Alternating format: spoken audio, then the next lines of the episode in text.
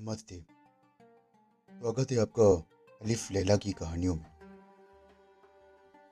मेरा नाम है निशान सक्सेना। मैं सुनाता हूँ कहानी। आइए आज सुनते हैं सिंधबाद जहाजी की दूसरी यात्रा की कहानी। सिंधबाद बोला, मित्रों, मेरी पहली यात्रा में मुझ पर जो विपत्तियाँ पड़ी थी, उनके कारण मैंने निश्चय कर लिया था कि अब व्यापार यात्रा ना करूँगा। और अपने नगर में सुख से रहूँगा। किंतु निष्क्रियता मुझे खलने लगी। यहाँ तक कि मैं बेचैन हो गया और मैंने फिर इरादा किया कि नई यात्रा करूँ। नए देशों और नदियों, पहाड़ों आदि को देखूँ। अतः मैंने भांति भांति की व्यापारिक वस्तुएँ मोल ली और अपने विश्वास के व्यापारियों के साथ व्यापार यात्रा का कार्यक्रम बनाया। लोग एक जहाज़ पर सवार हुए और भगवान का नाम लेकर कप्तान ने जहाज़ का लंगर उठा दिया और जहाज़ चल पड़ा। हम लोग कई देशों और द्वीपों में गए और हर जगह क्रय विक्रय किया। फिर एक दिन हमारा जहाज़ एक हरे भरे द्वीप के तट पर आ गया।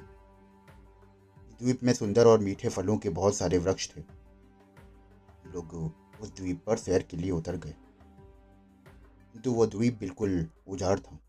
यानी कि वहाँ किसी मनुष्य का नामो निशान भी नहीं था। बल्कि कोई पक्षी भी दिखाई ना देता था। मेरे साथी पेड़ों से फल तोड़ने लगे, लेकिन मैंने एक सोते के किनारे बैठकर खाना निकाला और खाया। मैंने खाने के साथ एक बेहतरीन शराब भी पी। शराब कुछ अधिक हो गई तो मैं सो गया और मैं बहुत समय तक सोता ही रहा। जब आग खुली तो देखा कि मेरा वहाँ पर कोई भी साथी नहीं है। हमारा जहाज़ भी पाल उड़ाता हुआ समुद्र में आगे जा रहा है।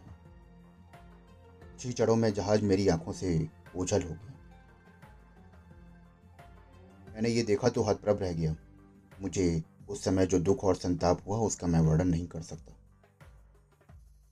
मुझे विश्वास हो गया कि इसी उजाड़ द्वीप में मैं मर जाऊँगा और मेरी खबर लेने वाला भी कोई ना रहेगा। मैं चिल्ला चिल्ला कर रोने लगा और सिर और छाती पीटने लगा। अपने को बार बार धिक्काता कि कम बखत तुझ पर पहली यात्रा में क्या कम विपत्तियाँ पड़ी थीं, जो दोबारा तूने ये मुसीबत मोल ले ली। लेकिन मैं कब तक रोता पीटता? अंत में भगवान का नाम लेकर उठा और इधर उधर घूमने लगा। कि कोई राह मिले तो जाऊँ। कोई रास्ता ना दिखाई दिया तो मैं एक ऊँचे पेड़ पर चढ़ गया कि शायद इधर उधर कोई ऐसी जगह मिले जहाँ रात काटूं। तो द्वीप के पेड़ों, समुद्र के जल और आकाश के अतिरिक्त कुछ भी ना दिखा वहाँ पर। देर बाद टापू का मुझे एक सफ़ेद चीज़ दिखाई दी। मैंने सोचा कि शायद ये कहीं मुझे ठिकाना मिले। यद्यपि समझ में नहीं आता था कि वो क्या है। मैं पेड़ से उतरा और अपना बचा कुचा खाना लेकर उस सफ़ेद चीज़ के पास पहुँच गया। वो एक बड़े गुंबद सा था, लेकिन वहाँ पर कोई भी दरवाज़ा ना था। वो चिकनी चीज़ थी जिस पर चढ़ा भी नहीं जा सकता था। उसके चारों ओर घूमने में पचास कदम होते थे। अचानक मैंने देखा कि अंधेरा हो गया। मुझे आश्चर्य हुआ कि ये शाम का समय तो नहीं तो अंधेरा कैसे हो गया? फिर मैंने देखा कि एक विशाल काय पक्षी जो मेरे अनुमान से भी पहले न, नहीं आ सकता था। लेकिन अभी वो मुझे मेरी तरफ़ उड़ता हुआ दिखा। मैं उसे देखकर भयभीत हुआ। फिर मुझे कुछ जहाजियों के मुँह से सुनी हुई बात याद आई। ये रुख नाम का एक बहुत बड़ा पक्षी होता है। अब मैंने जाना कि सफ़ेद विशाल का वस्तु इसी मादा रुख का अंडा है। मादा रुख आकर अपने अंडे पर उसे सेने के लिए बैठ गई। उसका एक पाँव मेरे समीप पड़ गया। उसका एक एक नाखून एक बड़े वृक्ष की जड़ की तरह से था। मैंने अपनी पगड़ी से अपने शरीर और उसके नाखून को कसकर बाँध लिया। क्योंकि मुझे आशा थी कि ये पक्षी कहीं ना कहीं तोड़ के जाएगा सवेरे जब वो पक्षी उड़ा और इतना ऊँचा हो गया कि जहाँ से पृथ्वी भी बड़ी कठिनता से दिखाई देती थी। कुछ ही देर में वो उतरकर एक बड़े से जंगल में पहुँचा। मैंने ज़मीन से लगते ही अपनी पगड़ी की गांठ खोलकर उससे खुद को अलग कर लिया। और उसी समय रुख ने एक बहुत बड़े अजगर को धर दबोचा और उसे पंजों में लेकर फिर उड़ गया। जहाँ मुझे रुख ने छोड़ा था, वो बहुत ही नीची और खड़ी ढलान की एक घाटी थी। वहाँ पर आने जाने की शक्ति किसी मनुष्य में नहीं हो सकती। मुझे खेद हुआ कि मैं कहाँ आ गया और ये जगह उस द्वीप से भी खराब है। मैंने देखा कि वहाँ की भूमि पर असंख्य हीरे बिखरे पड़े हैं। उनमें से कुछ तो इतने बड़े थे जो साधारण मनुष्य के अनुमान के बाहर थे। मैंने बहुत से हीरे इकट्ठे किए और एक चमड़े की थैली में उन्हें भर दिया। किंतु हीरों के मिलने की प्रसन्नता क्षणक ही थी। क्योंकि मैंने शाम होते ही ये देखा कि वहाँ पर बहुत से अजगर तथा अन्य विशालकाय और भयानक सांप घूम रहे हैं। ये सांप दिन में रुक के डर के के डर से खोहों में छुपे रहते थे और रात को निकलते थे। मैंने भाग्यवश एक छोटी सी गुफा पाली और उसमें छुप कर बैठ गया। मैंने उसका मुँह अच्छी तरीके से पत्थर से बंद कर दिया ताकि कोई अंदर अजगर ना आ सके। मैंने अपने पास बंधे भोजन में से जो कुछ खाया, किंतु रात भर मुझे नींद न आई। कि सांपों और अजगर की भयानक फुसकारें मुझे डराती रहीं और वह रात भर जान के डर से कांपता रहा। वह होने पर सांप फिर छुप गए और मैं बाहर निकलकर एक खुली सी जगह में सो गया। कुछ देर में मेरे पास एक भारी सी चीज़ गिरी। आवाज़ में मेरी आँख खुल गई। मैंने देखा कि एक विशाल मांसपिंड था। कुछ ही देर में देखा कि इस तरह के अन्य मांसपिंड घाटी में चारों ओर गिरने लगे। मुझे ये सब देखकर घोर आश्चर्य हुआ। कुछ ही देर में मैंने कुछ जहाजियों के मुँह से सुनी हुई बात को याद किया। मुझे ध्यान आया कि वो बताते थे कि हीरे के व्यापारी आसपास के पहाड़ों पर चढ़कर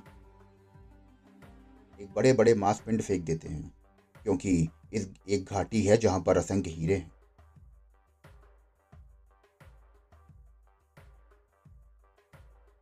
ये मांस पिंड फेंकने से इनमें हीरे चिपक जाते हैं। इसके बाद विशाल का एक गिद्ध आकर उन मांस पिंडों को ले जाते हैं और जब वे ऊपर बने अपने घोंसलों में जाते हैं तो व्यापारी लोग बड़ा शोरगुल करके उन्हें उड़ा देते हैं और मांस पिंडों में चिपके हुए हीरे ले लेते हैं। मैं पहले ही परेशान था कि इस कब्र जैसी घाटी से कैसे निकलूँगा। क्योंकि तो पिछले दिन बहुत घूमने फिरने पर भी निकलने का कोई राह नहीं दिखाई देता। दोनों मांस पिंडों को देखकर मुझे बाहर निकलने की कुछ आशा बंधी। मैंने पुराने उपाय से काम लिया। मैंने अपने को एक मांस पिंड के नीचे की ओर बाँध लिया और कुछ ही देर में एक विशाल गिद्ध उतरा और मांस पिंड को और उसके साथ मुझे भी ले उड़ा। मैंने वो चमड़े की थैली भी मजबूती से अपनी कमर में बाँध ली, जिससे मेरा भोजन जिसके बाद मैंने हीरे भर लिए थे। गिद्ध ने मुझे पहाड़ की चोटी पर बने अपने घोंसले पर पहुँचा दिया। मैंने तुरंत स्वयं को मांस खंड से अलग कर दिया। उसी समय बहुत से व्यापारी शोरगुल करते हुए आए और बड़ा सा गिद्ध डरकर भाग गया। व्यापारियों में से एक की दृष्टि मुझ पर पड़ी। वो मुझे देखकर मुझ पर क्रोध करने लगा कि तू यहाँ क्यों आया? उसने समझा कि मैं हीरे चुराने के लिए गिद्ध के घोंसले में चला आया था। और अन्य व्यापारियों ने भी मुझे घेर लिया। मैंने कहा कि, भाइयों, अगर आप मेरी कहानी सुनेंगे तो मुझ पर क्रोध करने के बजाय मुझ पर दया ही करेंगे। मेरे पास से बहुत से हीरे इस थैली में हैं। वो सारे हीरे मैं आप लोगों को दे दूँगा। और इतना कहकर मैंने अपनी सारी कहानी उन लोगों को सुनाई। इन सभी को मेरे विचित्र कथा और संकटों से बचकर निकलने पर बड़ा आश्चर्य हुआ। व्यापारियों का नियम था कि वो एक गिद्ध के घोंसले को एक व्यापारी चुन लेता था और वहाँ से मिले हीरों पर उसके सिवा और किसी का अधिकार नहीं होता था। इसलिए वो व्यापारी जिसके हिस्से में वो घोंसला था, मुझ पर क्रोध कर रहा था। मैंने अपनी थैली उलट दी। उन लोगों की आँखें आश्चर्य से फट गईं क्योंकि मैंने कई बहुत बड़े बड़े हीरे भी भर लिए थे। मैंने उस व्यापारी से जिसके हिस्से में वो घोंसला था कहा कि, आप ये सारे हीरे ले लीजिए। उसने कहा कि ये हीरे तुम्हारे हैं? मैं इनमें से कुछ ना लूँगा। किंतु जब मैंने तुम्हें अपने जगह पर से हीरे ले जाने के मौका दिया है तो एक बड़ा हीरा और दो चार छोटे छोटे हीरे मैं ज़रूर लूँगा। और बाकी बचा हुआ धन मेरे ज़िंदगी को आराम से काटने के लिए काफ़ी था। रात मैंने उन्हीं व्यापारियों के साथ गुजारी। उन्होंने मुझे विस्तार से मेरी कहानी जाननी चाहिए और मैंने सारे अनुभवों का वर्णन उनको किया। मुझे अपने सौभाग्य पर सौभाग्य पर स्वयं जैसा विश्वास नहीं हो रहा था। दूसरे दिन उन्हीं व्यापारियों के साथ रूहा नामी द्वीप में पहुँचा मैं। यहाँ पर भी बड़े बड़े सांप भरे पड़े थे। हम लोगों का भाग्य अच्छा था कि उन सांपों से हमें कोई क्षति नहीं हुई। रूहा द्वीप में कपूर के बहुत बड़े बड़े पेड़ थे। कपूर के पेड़ की टहनियों को छुरी से चीरकर नीचे एक बर्तन रख देते हैं। पेड़ का रस निकालकर बर्तन में जमा हो जाता है और जमकर यही कपूर कहलाता है। पूरा रस निकल जाने के बाद वो टहनी मुरझाकर सूख जाती है। कपूर का पेड़ इतना बड़ा होता है कि उसकी छाया में सौ आदमी बैठ सकते हैं। द्वीप में एक पशु होता है, जिसे गेंडा कहते हैं। वो भैंसे से बड़ा और हाथी से छोटा होता है। उसकी नाक पर एक लंबी सींग होती है।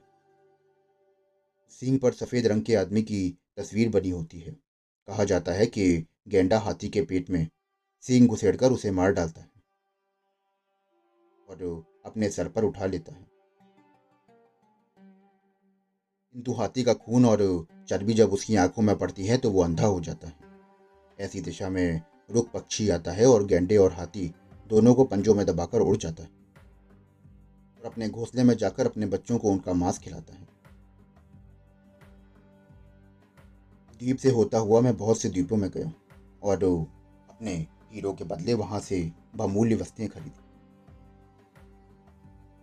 इस प्रकार कई द्वीपों और देशों से व्यापार करता हुआ बसरा के बंदरगाह और फिर वहाँ से बगदाद पहुँचा। मेरे पास इस यात्रा में भी बहुत सा धन इकट्ठा हो गया था। मैंने उसमें से काफ़ी दान किया और कई निर्धनों को धन से संतुष्ट किया।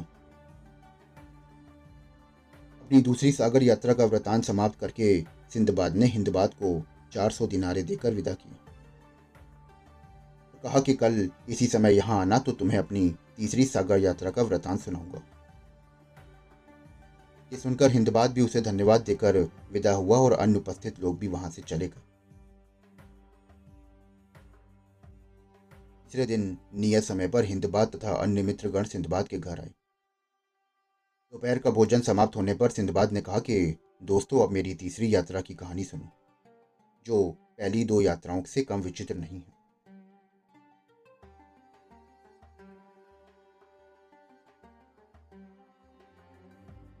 दोस्तों, अभी आप सुन रहे थे मेरे साथ सिंधबाद जहाजी की दूसरी यात्रा की कहानी।